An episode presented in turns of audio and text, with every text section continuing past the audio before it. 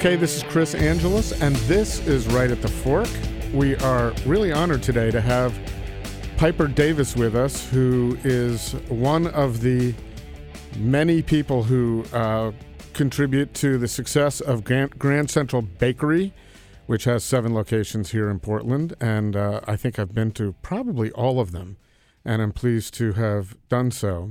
Uh, Piper's mom started Grand Central in Seattle. Actually, it was called the Bakery, I believe. And uh, and then, as some of the family migrated down to Portland, they started Grand Central Bakery here, and it has grown. And it's virtually impossible to live in Portland and not know about Grand Central Bakery, either through their shops um, or the restaurants that serve their great product. So, it is uh, a real pleasure to have met Piper and also discuss with her. Very nice conversation, uh, which I think you'll enjoy. We get into some areas we have never gotten into in this podcast. So enjoy Piper Davis. And of course, if you would share this with your friends and family and loved ones, uh, we'd appreciate it. Right at thefork.com and also food, cat, po- but, but, food podcast PDX on Twitter. Okay, before I forget, and most importantly, before you forget, check out Facebook for some giveaways that we'll be doing, not only because you want gift certificates to delicious places, but because you want to help us share the love. Hi. Hi, Piper. Nice to meet you. Nice to meet you. I have not met you, but I've had the good fortune of meeting a lot of your products Oh, and a lot of your employees. I've been to quite a few of your uh, of your bakeries slash shops. Yes. Do you have one that is your neighborhood? Often I meet people who say, "Mine is the Sellwood store." Um, I guess mine would be the uh, Multnomah Village Uh-huh. store. Yes, it's our busiest store. Is it really? hmm And why is that? I have a, I, I have a instant theory on that. Now that you mentioned it, Uh, what is your theory? I'm there curious. just isn't a lot in the area. Exactly. Um, I've you know I'm uh, good friends with Rick at Lardo, and I've been telling him you need to someone needs to go West southwest. side. Yeah, west side. that's that west. When you say Yeah. southwest, everybody's thinking downtown, yeah, no, deep west. There's a. It's a. It's a good food desert out there. especially at night. There's a, there are a couple of places to go to lunch actually, Yeah. but um, there's lots of opportunities. Yeah. So Hill still has some eh, fun things going on in it. I actually like not not to lead with this, but I like Baker and Spice a lot. I love Baker and Spice. Julie and Matt are some of my best friends. Good. I'm glad to hear that. Felt a little uncomfortable bringing No, that up right up no, top we on, a, on but um, I think I love that. I love that spot. Yeah, they are. They're great. Um, but I've I've had a few nice experiences in Multnomah and elsewhere, um, and uh, you've got a great thing going on. Well, thank you. And so, talk a little bit about how you, your involvement. Your mom started Grand Central Bakery. Yes. And so uh, she's passed, passed the torch. Is she still involved? How's it? Um, she is, you know, she always has opinions. Um, as as lovely You can't start a business like that and not have an opinion. um, she's lovely and wonderful in the, in her um, trusting and support of us. Um, we're a funny. It's a funny, um, kind of complicated but rich story. Where actually, 40 years ago, she and two friends opened a soup salad and sandwich shop in what was the building in downtown Seattle that held the Grand Central Hotel. Okay. And then there was a little, there was like a, uh, there was that time. She left it for a few years, for us, for 10, 10 years for us to, to raise us in Eastern Washington on a farm. Found herself um, widowed, in uh, children gone to college. Um, what am I going to do with the rest of my life? And returned to what had been the business that was called the bakery in that time, rechristened it at Grand Central, had been exposed to the amazing um, slow fermented, hearth baked artisan breads that were just beginning to happen around the Bay Area, and decided I'm going to start making this bread for our sandwiches in the cafe. And very soon, the bread started to eclipse the cafe business. And so then the wholesale business grew out of that. And then in the early 90s, my brother and a friend moved to Portland, where I was living, and opened our Hawthorne store and combined the kind of um, soup salad sandwich reality with the bread reality and created the concept that most people know as a Grand Central Cafe today, which is both a an on-site bakery and but also in a lot of ways where you know lots of people know us for our sandwiches and soups and salads too. So we kind of are. Um, we have two. We've kind of. I, I see it as as sort of a as two kinds of businesses in the same um, in the same building. if that makes sense. I'm, I'm being very articulate so about Se- that. Is Seattle much a part of the equation any longer? Yes, and so we we are one company. Um, we have three stores in Seattle and a big wholesale production. So the other side of our business is, is that you see our breads in in um, grocery stores and on great tables of you know amazing restaurants around town. And so in Seattle, we have a big wholesale facility and three cafes. And down here, we have sort of a similar sized wholesale facility and seven cafes. Nice. Yeah. And you are your title is culinary director. I'm the culinary director, which um, in a business like ours, where we're where my I run the business with my brother, um, two of our best friends, two close friends in Seattle, and myself, and so we all have our titles, but we all do a lot of everything. and that's business by committee. How it, does it is business by committee, and it works some miraculous way. I just got out of a owners meeting, and we're all laughing and smiling and getting stuff done. It's a it's it's it's kind of we have a a unique and complementary set of skills between us. But so that also says a lot for the business that that things must be going well, because if they weren't, it wouldn't be as yeah, harmonious. I think you're probably right. But so as culinary director, what I do is I oversee the food, um, and then I also oversee kind of our our message, our values. Um, I sort of lead our efforts in sustainable sourcing. Um, so I'm sort of the the the aesthetics person, I guess you would say. So how do you lead that effort in sustainable sourcing? well, um, we uh, it's a complicated Yeah, It's it's, a- not easy. it's a you complicated got to thing. stay true to your mission. We do. So we've we our mission at Grand Central is to we we start with delicious food, and that's what we've always been about is quality. What's fun about that is that once you start, or interesting about that is once you start being obsessed with quality, all of a sudden, sustainable and local sourcing starts to support that mission, and so that then these tangential um, sort of values begin to s- support your mission of ser- serving delicious food. And for us, you know, like sort of no better, there's no better example than tomatoes and a BLT. That when you say, okay, we want to serve delicious food, we want to serve. So in order to serve a delicious BLT, you got to only serve it in the summer when tomatoes are in season. And then once you're buying seasonal tomatoes, then all of a sudden the best tasting ones you find are generally raised with the best practices. And so all of a sudden your you know your desire to um, be committed to deliciousness becomes this commitment to environmental sustainability. And it's actually the same on the people side because it takes such high, highly skilled people to produce high quality food that all of a sudden your mission, you, you thought you were just trying to put delicious food on the table, and all of a sudden you have a mission to develop employees and pay the best compensation you can. And, um, you know, so that you have this like, it's this double, these two sort of um, higher, you know, deliciousness is, you know, I mean, to me, it's a it's a noble pursuit. but well, it's also a good business pursuit, in- Yeah. especially in the Northwest. Yeah. You can't you can't just phone it in. Yeah, exactly. But then, so underneath that becomes being a good employer, having progressive employment policies is the only way you can get people to be committed to making that delicious food, especially at our scale. And then the sustainability side comes out of it from you know, and, and then for me, once I once I got past the tomato, this whole other world opened up where it was like, okay, now we got to think about the bacon, and then you think about bacon at our volume, and then a thousand questions come into play.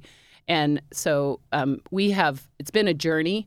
I don't ever, if anybody says they're 100% sustainable, 100% this, 100% that, I never trust them. I believe that, um, that sustainability is a journey that we're all, we all have to be on because we're just, we're losing the battle every day, right? so Yeah, no, you're not. You're not and and it's it's not the even in Portland, Oregon, the the job of of creating a sustainable food system is is only we we're only scratching the surface. right, but at least it's discussed here, and it's a it's, Exactly. It is it is the foundation from which so many work from, whether they're actually genuine to that, they have to they have to come back to that at some yes, point. Yes, yes, exactly.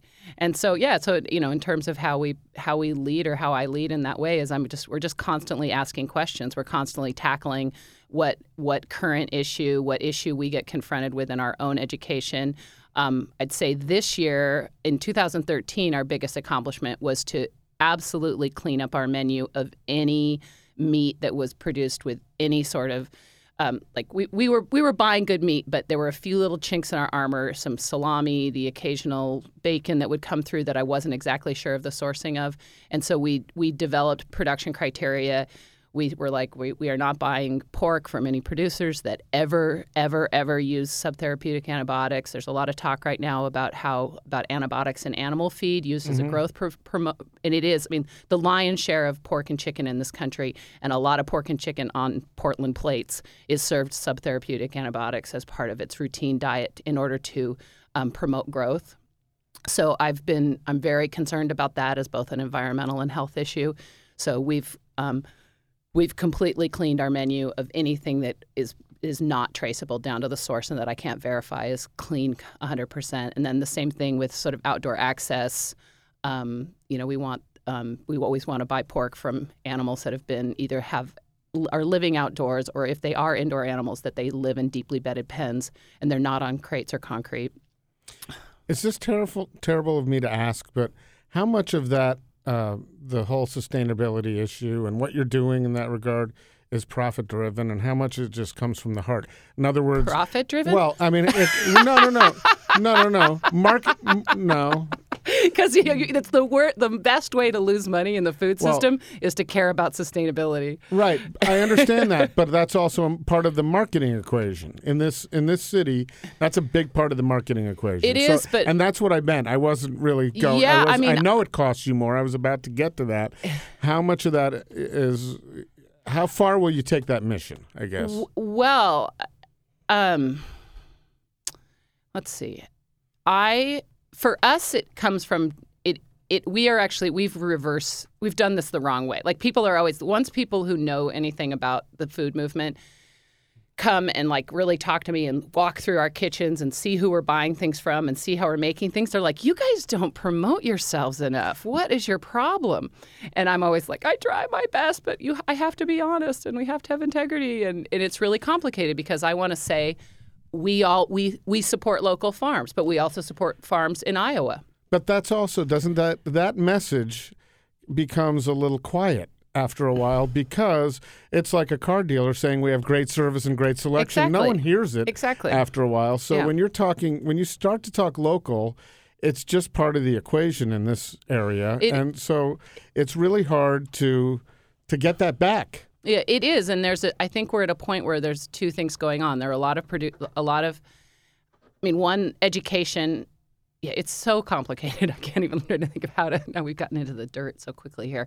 Um, but I guess back to your initial question about how much is is marketing driven. For us at Grand Central, very little of it is marketing driven. Okay. Because it came. It has come out of, I mean, authentically, it's come out of just my desire, our desire to do the right thing and serve delicious food we realize that in order to do that, we have to find customers who share our values in order to market, in order for them to feel like they're getting value from our products. We have to communicate and connect with those customers who share our values. Mm-hmm. So I look at it more as sort of like an information sharing and kind of a matchmaking thing to say, we're doing this and we anybody who's interested in this should come and buy stuff from us because we're here doing this. In the bigger market, I think that there is a, I think that a lot of the Portland food scene is resting on the laurels of of um, what the New York Times thinks about us mm-hmm. as a sustainable, and that um, that when you really know what the what the the challenges that our family scale farmers in our region face, it's it's um, to, to just be like we've got this done we have a sustainable food system people are talking about it it, it can't is be naive. easy to live up to that that standard I mean, it's, it's a well, huge standard it's not even easy the the infrastructure does not exist to allow people to live up to that standard is that bureaucratic or is that environmental it's ever it's both it's i mean one we live in a we live in a, a we live in a very rich and productive region, but we don't have, for instance, pork. We don't have a, a large scale pork or poultry culture in Oregon. Like, do, do you have you ever you know compared to Iowa or the South or any? I mean, you know, I, I can't forget I forget what the statistic of what percentage of America's pork comes from Iowa alone. So there there aren't the numbers of certain products. There aren't the there's not the processing. So um, the all the distribution, all the processing is really set up by the industrialized agriculture system to feed itself. And so niche producers really struggle to just still today they struggle to get their get their products to market in anything beyond yes. CSAs and farmers markets and direct marketing are awesome ways. But once you want to um, scale that commitment, mm-hmm. there's there's no I mean I you know I know so many producers who are like, if you know, I make this amazing thing, but I don't have a way to get it to market because you're playing in an unfair. It's like it's not an it's not an even playing field when you're, um, you know, pick a. I'm trying to think of, of a great example, but any I mean any ingredient, um, the the main scale, highly processed, commercial, industrialized system is going to deliver it to the back door of your restaurant cheaper and more efficiently than a small scale producer. And until we figure out that infrastructure nugget and also get the mainline distributors, processors, and people who run the infrastructure to care about sustainability. That's the only way we're going to change it, in my mind. It's almost a chicken and the egg thing, though, because once you start to become larger, you lose that.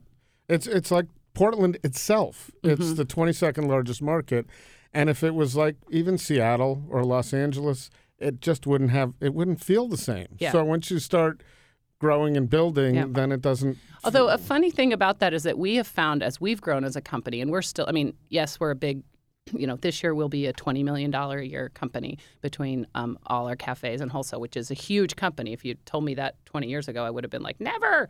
And, um, but what we have found is that our, our size actually allows us and um, to, to have better practices because we actually provide an economic we provide a real economic incentive. So we can bring producers along with us. And there are things mm-hmm. you know yes there are challenges when you have to get enough um, well-sourced bacon for instance to meet the blt supply for the summer. That's a challenge. But once you crack the nut you've made a real um, an authentic and economically viable relationship. It's you're not dabbling in it. You're not um, and i i love the Portland food community, and I'll probably make some enemies, but a lot of people will buy like one or two whole hogs a year from a small little producer and be like, I'm doing farm to table, I'm butchering in my restaurant. And the rest of the time they're buying pretty mainstream uh, produced pork that they're putting on their on their tables all the time. So I think there's a, and that is that's great as setting it's like example. The fine print in the bottom of the ad. Exactly, and it's a it's great in terms of setting an example for the greater culinary community of saying this is what chefs are doing. We all should be looking for pork that's raised as well as this.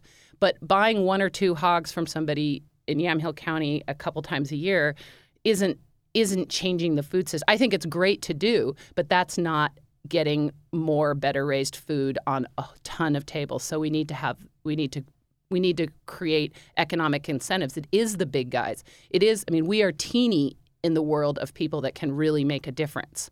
You know, and that's where like the Bon Appetits and things that are happening at OHSU, a lot of times it's institutional buyers who are actually making some of the biggest changes in the food system because they have volume and scale. So in terms of the Portland food world, you have some volume and scale that others don't have.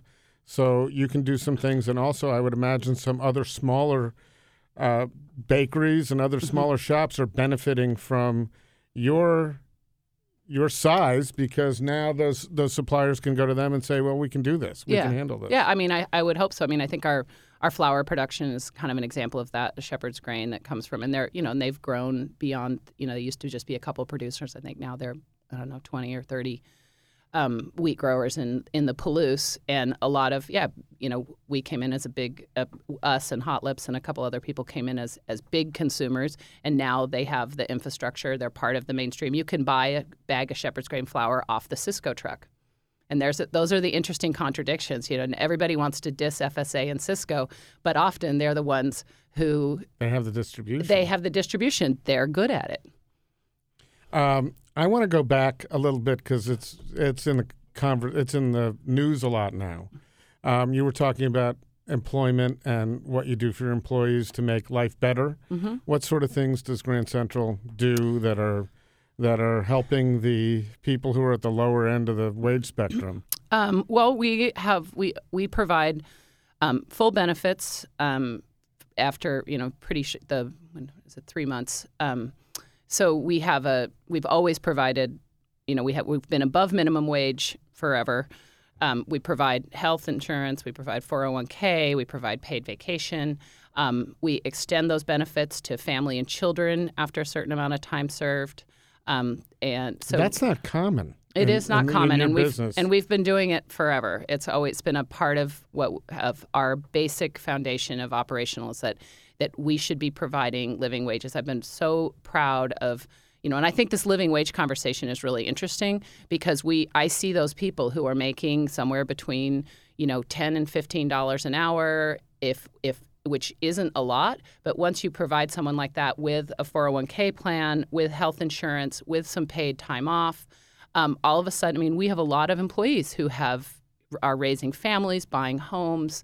Um, you know, they are living on their bakery wages, and it, and it's something I'm really proud of. It also, I mean, so talk about profit driven. yeah, no, I, I am completely sure that that we get every we get a return on that investment in our in our employment force. I mean, those developing the skill like artisan bread, like we are, you know, we make in Portland we make five or five to seven thousand loaves of artisan bread every day. It's a ton of bread, but it's not a factory. It takes human skill, it takes judgment, it takes care, it takes awareness every single day. And if you're not compensating somebody adequately and if they don't feel good about where they're working, they're not going to put that care into the bread every day. And that's just the that's just the bottom line. I don't think I have, and I may not be aware of it, but you haven't been out, and I think it's just a recent. It's in the last six months where this conversation has come up a lot. Yeah. Um, but I haven't seen it out there. I think if I heard that message, I'd be, and I was heading down the street, Grand Central would be more top Yeah, of mind. I know. I need to. Uh, we need to work on it because I, I don't want to be one of those You places you- where you walk into the cafe and you're assaulted by how great the location that you know the the um um you know like Michael Pollan said it well when he talked about Whole Foods you know the narrative that you experience when you walk through the store as opposed to like the real sense of culture and I've always been affected by that not that I, I think Whole Foods has done a lot of really great things for our food system but um, so there's a there's a fine line, but I I hear that loud and clear, and I swear it's a um, it's a funny nut to crack because you have to change to change perception is really hard, and also it takes a lot of money, and paying for a lot of marketing makes it so you can't pay for health insurance. also- and so how do you? and also it's Portland, Oregon, where everything kind of has to be organic and natural. And Yeah. if you go out and talk about it, then it feels less genuine. Yeah. And and so all the goodwill that you're you're pouring on your employees is then kind of turned back at you. Yeah, I guess in a in a subtle way, I hope that it comes through in the great customer service people get, and in the delicious food they eat, and that there is. I mean, I know that that a certain, you know, I have seen it. I've seen customers having a conversation with counter people about like we just did a big price increase on everything that has turkey and bacon in it because it. Because we were not making enough, I mean, we were we were losing money on turkey sandwiches because of what high quality products we we're putting in it, and um, and I we you know I sat I I witnessed a conversation between a counter person and a customer talking about the price, talking about what else goes into it, and they said, well, and you know we you know it also costs for a help. I was like, oh my god, can I put you on you know can I can I record this? The the the person behind the counter was explaining all the expenses that went into the sandwich to the person, and so to me, if I can focus on our employees and our customer service and people, I think that in a lot of ways that's a more authentic thing, but it's also a lot harder thing to do. But I think you can get that message out there. I think we all, uh, everybody who criticizes Starbucks also knows that why it's a four dollar or five dollar. Uh-huh, because because they're getting health insurance and living exactly. wages. And, so, yeah. and I think that's okay. It starts to it it softens the blow of a four Yeah. or five. You know, you start to understand it, and it's. yeah. Um, but yeah, it's a conundrum on how to really get that message out and make it genuine, and not exactly spend a lot of money on it. Yeah. So, um, Grand Central, what uh, other than the people, Um, what do you think makes Grand Central bread stand out over others? And everybody, you know, it's everything's different. So you know, not, there's no objective uh, better. There's subjective. I like this. I like that. But what do you like best about your product? Um, well, I I like the diversity and accessibility of our products. Like we're not just one kind of bakery. You know, um, um, I think that we have some of the you know kind of like most classically European style, thick crusted, slow fermented, you know, pungent. Our our peasant levain is a classic example of a you know a loaf of bread you would have found in the country in France in the 19th century. I love that kind of like our um, s- sort of respect of those deep traditions, but I also enjoy our you know our potato hamburger bun that is on you know a bazillion burgers in this town, you know, and it's not a classic European thing; it's an American thing, you know, and I love that too. And so I think you know our what we do at Grand Central, I think, is we provide this kind of broad um, and accessible. You know, you're not going to find a lot of bacon on you know on your desserts at Grand Central. We're just like not that kind of pe- you know we're not we're not the edgy where we like to be leaders, we like to be innovative, but we also want to be accessible and we just want it to taste good. You know, we want we want it to taste good and feel good when you when you walk away from it. So we, you know, I don't want it to be the like biggest, fattiest sandwich you ever had because you often. I mean, I love those sandwiches, but you always don't feel that great when you after the end of it. You know. Well, also someone else can serve those sandwiches on your bread, and that's Yeah, one of the cool things about Portland is people are aware enough so that on their menus they will Yeah. list whose bread yeah. their sandwiches and their burgers are served on. Yeah, no, it's great. And I think just in general, I think the Portland bakery scene is so rich and awesome that there's it's it's um and I people are like, "Aren't you worried about your competition?" I'm like, "Well, no, I still I feel like like like I believe there is good and there is I mean, I I want to own good. And I think there is there's so much more good baked goods in Portland and such high quality products that I feel like we're going to kind of follow the the craft brewing trend where you know 15 years ago we thought we were done with microbrews right not done but we'd kind of hit like this and now we're in this whole other world i mean the amount of local microbrews that are in the fred meyer beer department you know i have hope that we could that that the bread aisle could look like that. You could have your choice of 10 delicious crusty loaves in the grocery store every day. You know that i think i think we still need i think there's a there's still a lot of a lot of room for people to integrate delicious bread into their lives. So I have to ask, and I pro- I know, you know, uh, it's a little uncomfortable. I just wanted, but I, I no, I'm getting I'm getting from you that you'll be okay with this question. What are some of the smaller bakeries that you think sh- people should should try and love, who are doing some really great things? Oh well, um, as we were talking about, Baker and Spice, I think is amazing. Matt and Julie do an awesome job. I think Fleur de Lis is really good up in Hollywood. Um, Tim at Little T is great. Um, Ken's is awesome. Um, you know, I think these aren't the little. I think the New Seasons bread department does an amazing job with artisan bread in a grocery store. I think so too. Their um, ki- their Kaiser roll, their burger roll. is good. Yeah, crusty, fresh, and because they're baking it right there in the stores.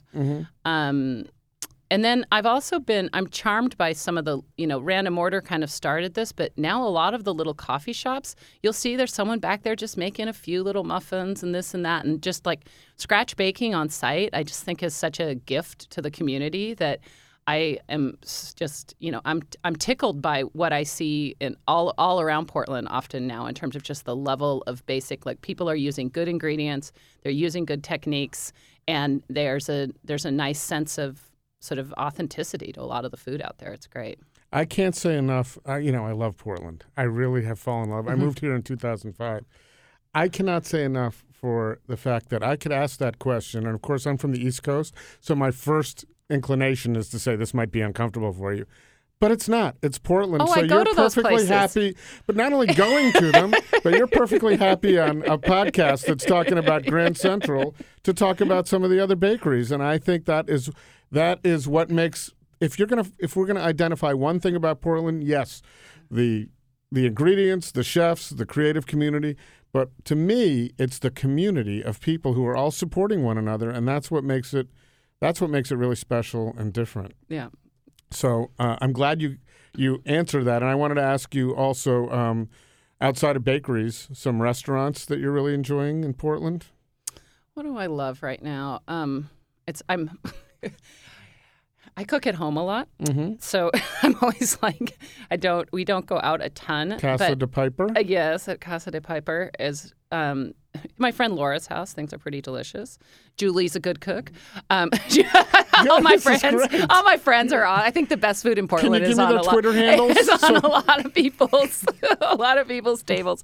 But let's see. Um, I I really like I like Clark Lewis a lot. Um, Mm-hmm. And it's not just because they're a great account of ours, but I think I think um, Kai, who's now there at, since Dolan's over at Blue Hour, I think he does a really nice job with seasonal stuff, and it has a, there's a refinement. I I'm I think that a certain amount of Portland's gotten a little bit lazy with our ingredients and just sort of like put a bunch of amazing ingredients on a plate and call it good, you know. And there's and photograph it and put it on Instagram. yeah, and it's like you know, I like the I like I like how sort of grown up they are. I think what I think I think Nostrana. You know, I wish I lived next door to Nostrana. I would go out more. It's the kind of place that has a lot of the kind of food that with that tastes and feels good to me. Um, where else do we like to go? Um, just went to a, a cute place on Mississippi for the first time the other day called Radar that I thought was great. You know, and I'm and I'm really happy to see those sort of places. Same with like Interurban. I live over there, so it's but those like little places that used to just kind of be. I mean, maybe it's our take on a gastropub. I, I'm not exactly sure what a gastropub is anymore, but um, you know, these kind of It's what they casual. want it to be. Yeah, you know, but these casual places that have good food, but they're not. You don't need a reservation, and there's not a line around the block. Lovely's 50 50. Lovely's, yeah, yeah, I think that's great. Um, and you know, I still love to go sit at the bar at Higgins and have a burger, and you know, I'm always happy to be there. I mean, there's just there's so many, It's hard. You know, So many and it's great a hard places. question because you can go on and on and you'll think of three Yeah, when you walk out and it door. depends. And I also find that I'm often just like you know tickled and surprised by like, oh, I had I, I sort of didn't even know this place was here, or I didn't know they were doing this kind of food, and you know, even you know, like the other night I was we, we got takeout from Podnah's, you know, and I was like I hadn't even I hadn't been there for a long time and I was like this is really really good barbecue, you know. So it's just you know I think there's we have we have we have such a there are a lot of riches in this town. In terms yeah, and they just keep coming. Yeah. The hits just keep on coming. yeah. Um, so it would I'd be remiss in having a conversation with someone of your stature without talking about gluten free. I thought that was going to be the uncomfortable question you were going to ask me. no, I'm, I'm not going to make it uncomfortable. I'm I'm actually not even going to go into a very specific area on it. I'll just let you touch on what you're doing to satisfy that market, and then yeah, how how whether it's annoying to you to have as a as a bakery to you know your bread and people are coming in and asking what are your glu- gluten free Yeah, it's- options. Well, it's it's complicated because you have there's a there seems to be. I mean, I am I am not an expert. I'm trying to figure out how to both meet the needs of our customers, but also stay true to our mission and our values. So um, it's it's hard because what you have is what I my understanding is that we have one to three percent of the population who are celiac, for whom it's toxic essentially. So those people, I can't make a loaf of bread in my bakery for those people to eat because there's so much wheat flour in the environment. There's so many ingredients, the cross contamination. It's not a dedicated kitchen. So if I can't meet the needs of those people who have the toxicity issue with it, and then so then the digestibility issue stuff, um, I what I am what I've been talking to a lot of people from wheat breeders to nutritionists to um, you know even sociologists and historians who are looking at the place of wheat and bread in our society over years is that it seems that there is something about fermentation. Um, the wheat belly diet thing wants to make it about the the the um, the the breeding that happened about the stock of the wheat. That by shortening the stock of the wheat, we we change the quality of the of the protein and the gluten, which is not true. Like those things are separate, according to the cytogeneticist that I spoke with at Oregon State. um, so, but what there seems to be evidence is that what has changed over the last hundred years dramatically, and especially in the food industry in general, but in baking, is mechanization. And what we did when we mechanized it is we stopped long fermentation And we needed higher protein wheats to be able to be tortured by those machines that are churning out the bread me- mechanized. You go to any large scale commercial bakery, and the bakers are in white lab coats and they never touch dough. They are they're touching buttons. That's what they're doing. So, um, I'm current, and I'm and and I've more than I mean I've met a lot of people recently who are like, you know, I tried your peasant levain and I actually could eat it. I felt good after eating it. And so my hope, what I'd like to work on, is educating people about slow fermentation, which um, you know, 99% of our loaves are made over a 24 to 36 hour process, are have very little commercial yeast in them. Um, I think that um, that focusing on whole grains, complete foods, and foods that have been fermented I, am hoping will help this population of people who are having, but I don't see us doing a designated gluten free loaf just because of that issue of the cross contamination. Without we, what we'd have to do is like our, um, you know, our friends and competitors in Seattle, Essential um, they have a gluten-free line, but they don't make it themselves. They've co-packing it. You know, someone else is making it for them in a designated thing. So I appreciate that they've taken that place, and I like to be able to refer people to them because because we really like those guys, and I like George a lot, who's the who's the owner and head baker there. But um, you know, it's I'm not sure it's ever going to be our place. On the flip side, on the cafe side, we what we're trying to do, and we're just about to launch a new menu in the first couple weeks of, of April, is that we are we're going to cut back some of our pure sandwich offerings, and we're actually going to put some more protein heavy, seasonal vegetable, um, sort of some more plant based and salad based dishes on the menu. So that we hope that people who are coming in, those people, I feel badly for people who are like, I want the turkey sandwich without any bread, and you get this like pile of stuff on the bread. Well, it's like if that's what you want, well then let's make that a nice thing. Let's let's let's fluff up some greens for you, and let's put some better ingredients that go nicer together that are you know more meant to fulfill that. That is uh, that's very generous of you, I think, as a bakery to say we're going to cut back on our bread and our sandwiches and, and well, we're also a everyone. sandwichery, you know. So it's well, like we're both. well, but yeah, but a salad isn't a sandwich. Yeah. So yeah. Um, and I know Lardo does that too. Sorry to mention him again, but that's I, all right. I, I, I just time I, over there. Yeah, I, I love them. And uh, he he'll put anything on a, on a salad. Um, so where do you see Grand Central in five years? Where do you? What's the trajectory you're on? I well, we're it's funny. We're we're spending a lot of time thinking about that. Um, you know, I I honestly don't know. Um, we we know that we need to grow in order to um, continue. You know, we need to grow and improve efficiencies in order to um, continue to be profitable and improve our profitability. We kind of were we've I um I'll try this out on you, my new language. That profit is the fuel for our mission, and whether that mission continue you know our core mission is to serve customers delicious food so how that manifests what i love about that is it leaves us a lot of a lot of leeway we could um, we we we could explore the Seattle market more, which I think we're underrepresented in, and and stay steady in Portland.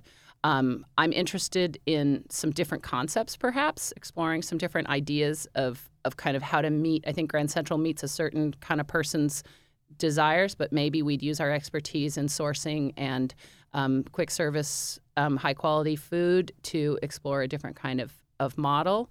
Um, we might, um, you know, go into much more into wholesale pastry, for example. Like currently, we don't wholesale a lot of pastries. I think that's an opportunity. So there's just lots of opportunities. But I would, you know, my fantasy, if I could close my eyes in five years, would just to have, you know, you know, wonderful, satisfied customers and happy employees, and have you know, contributed more to supporting the local food economy and, you know, to continue um, just sort of this steady organic pace of growth. You know, we haven't, we didn't just show up here like this. You know, no, it's been it it's been while. 20 years in Portland and 40 in Seattle. So it's it's a it's a we're not a we're not sort of a flash in the pan kind of place. So we didn't talk much about you per Mm-hmm. se. So uh, you're obviously a hardworking person and you're a very intelligent person who put uh, who's who obviously puts your thoughts to work and uh, and you can see it in the product that you have in the stores that you have. But personally, what do you? You're young. You got a lot of years in front of you. What do you want to do personally outside of Grand Central Bakery? Oh, Where would you like to see yourself? I don't know. I I mean, mean, travel is that Oh yeah, no, we have a great one. One one awesome thing about Grand Central is we really believe in a work life balance, and we all. I mean, there's no there's no work martyrdom at, in our, for anybody at work. Um, so, um, but I spend a lot of time on a bicycle. I have two wonderful dogs who I like to walk. I have a lovely partner named David who's awesome. Um, we like to. Um, I like to cook and entertain a lot.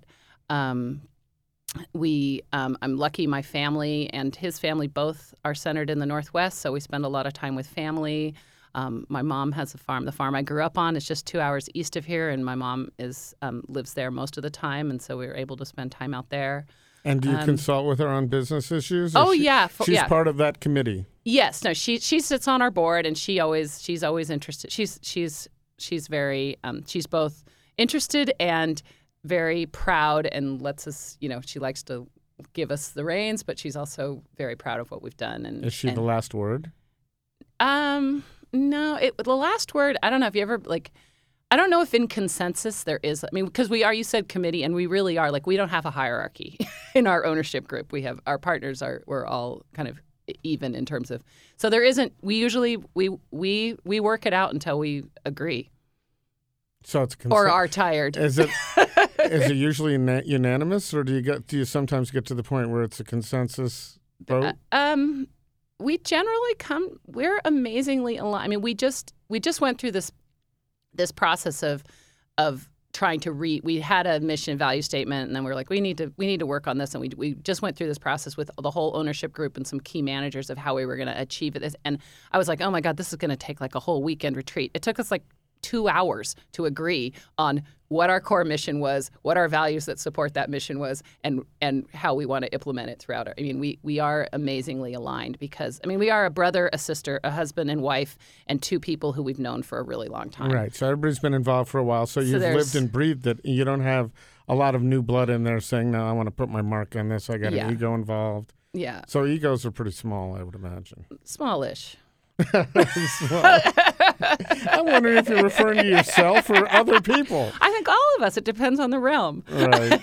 I think we also know, you know, I'm not going to fight for turf with Bob, our CFO, about, no, I want the budgets to look like this. You know, it's like he's the expert on how to create a budget. I'm going to give him that. You know, I'm not going to argue with my brother about the best way to put together a, he deals with all our equipment and, and, um, facilities. I'm not going to say, no, I want the HVAC system to be over here. I mean, you know, it's ridiculous. Do you see the uh, economy affecting uh, positively affecting? Are we coming out of it? Did you have a couple of? We are, we are. It's still what we're suffering. and I don't mean to imply that you needed to come out of something. No. I'm just guessing. No, what we- was it? The first question is, did you have Yes, a tough time? And We did, but luckily, what we saw is a we we were able to react. Our best move was that um, people. There are two things have happened: fine dining dipped, and people also stopped directly. Every chef decided that they no longer needed to put free bread on the table, and you will notice that around town, where it's very rare to get you know the free bread and butter anymore.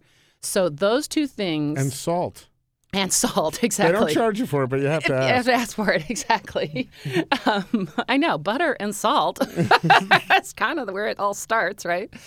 And um, so we were lucky that we we had because we you know because we aren't stuck in this idea that we only do crusty artisan breads. We actually were able to meet the need of the evolving sandwich and burger market in this town that kind of came like I see the sandwiches and burger boom, the the lardos of the world came as a result of the fact that people all of a sudden wanted to go out and spend $12 and not 20 right mm-hmm. so we were there with their bun and so that has made a huge that our our the the product mix changed but our sales have continually improved even through the recession which has been great That's fantastic. So, what do you see?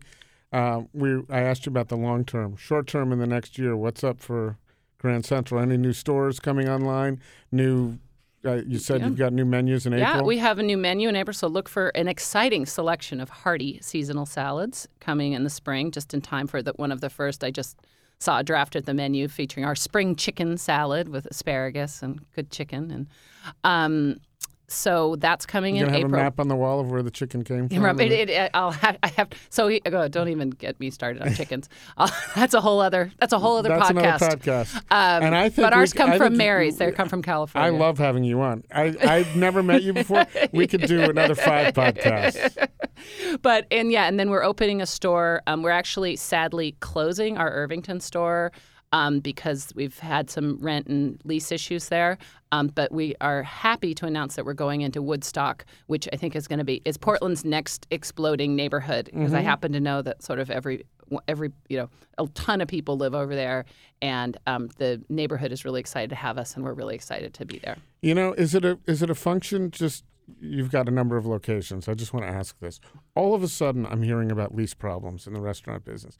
Is it a function of the economy that landlords are now thinking they can get more? Um, I don't know. I I'm just curious. I- I've never heard so many people talking about. I don't know. I don't quite understand. I think there are two different kinds of, in our experience, there are two different kinds of landowner, uh, landlords.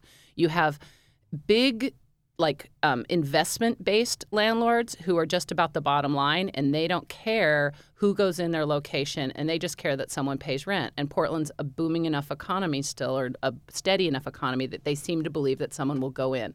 On the other side, wh- who we love to work with are independent Portlanders who own their own buildings and want us in there. And that's, for example, down in Woodstock, the, the owners of the buildings sought us out, and they they know that we add value to their property. They know we add value to their community.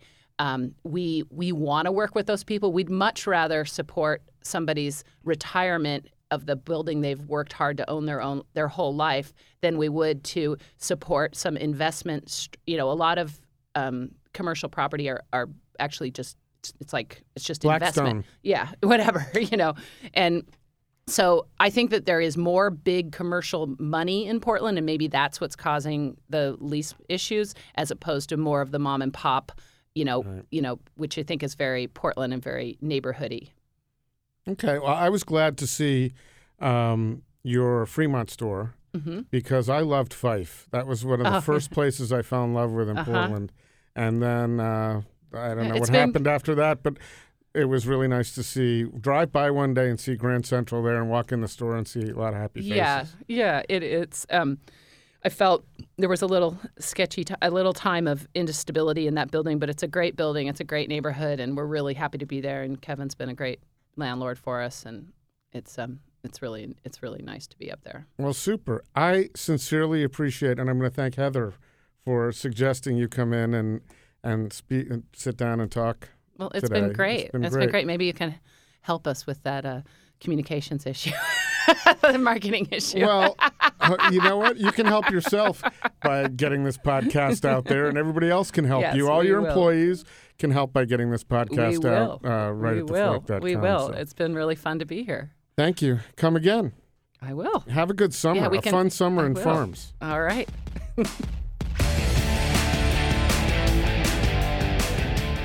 Okay, so if you heard the end of the intro, you heard that I have eh, we're 11 or how many episodes in? 13 episodes number in thir- I have never 14 now. once pronounced food podcast PDX I have to say it really slowly correctly. So that's uh, we were just getting a little kick out of that. Um, so sh- please share it uh, on Twitter and right at thefork.com but that was Heather. Thank you for identifying Piper as a guest that we should talk to I really enjoyed that Yeah, she's she's fantastic, and I've I've met her several times throughout the years, and whenever I've talked to her, I just always felt like you know, she knows what's going on. She's not just she's not not just you know creating a little bakery. She's really putting some thought into her product and a lot of thought a lot of thought into well and it's it's such a multifaceted business you know what i was thinking about and we talked about this a little bit after uh, we finished up with piper but um, that so many companies put corporate culture and corporate values as an afterthought uh, in in creating a company Well, it's know? also a negative in Portland, so it's hard to even inject it because you have to keep it so uh, stay Keep away it so from loosey-goosey, Yeah, or- and that, and or that that come is- off as a corporate entity. Right. You don't want to. Yes, you don't want to be. You don't want to become the man, right? And so by osmosis, you're just going to absorb the cool, quirky factor by nature of having uh, op- opening a shop here. But you know, I think it really does behoove you to put some thought into what are the what are the key attributes of this company what are the key messages that you want your employees to communicate in addition to just creating something that's delicious and yes we're going to work with our farmers and and make sure it's sustainable and and make sure that we're sourcing local product and what have you but are we communicating what's great about this brand every single day in every interaction between the customer and and our employees? And i think a lot of times that's an afterthought here and and piper has that component down it's absolutely clear Well, I also thought it was very interesting that you've got to spend X amount of dollars doing the right thing for employees,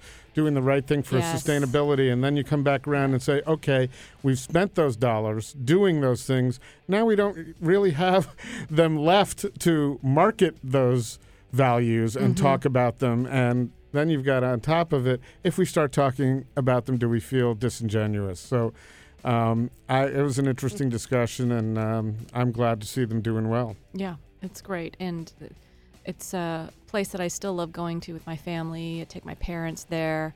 Uh, I think my mom is probably fan number one. Um, but uh, but yeah, kudos to, to Piper and her family. The family run business too. It's it's run, like she said, by committee. And uh, again, uh, you know, uh, I can't see my family running that, No that a way. business like that. That would be that would be a, just a reality show. Just have the business and make money on the reality show. Um, but at any rate, that's they're on Twitter at Grand Central PDX or SEA at the end, substituting for PDX. Uh, the website is grandcentralbakery.com and uh, also on Instagram at Grand Central Bakery. And we are, as I said earlier, at rightatthefork.com. And please share this podcast and subscribe.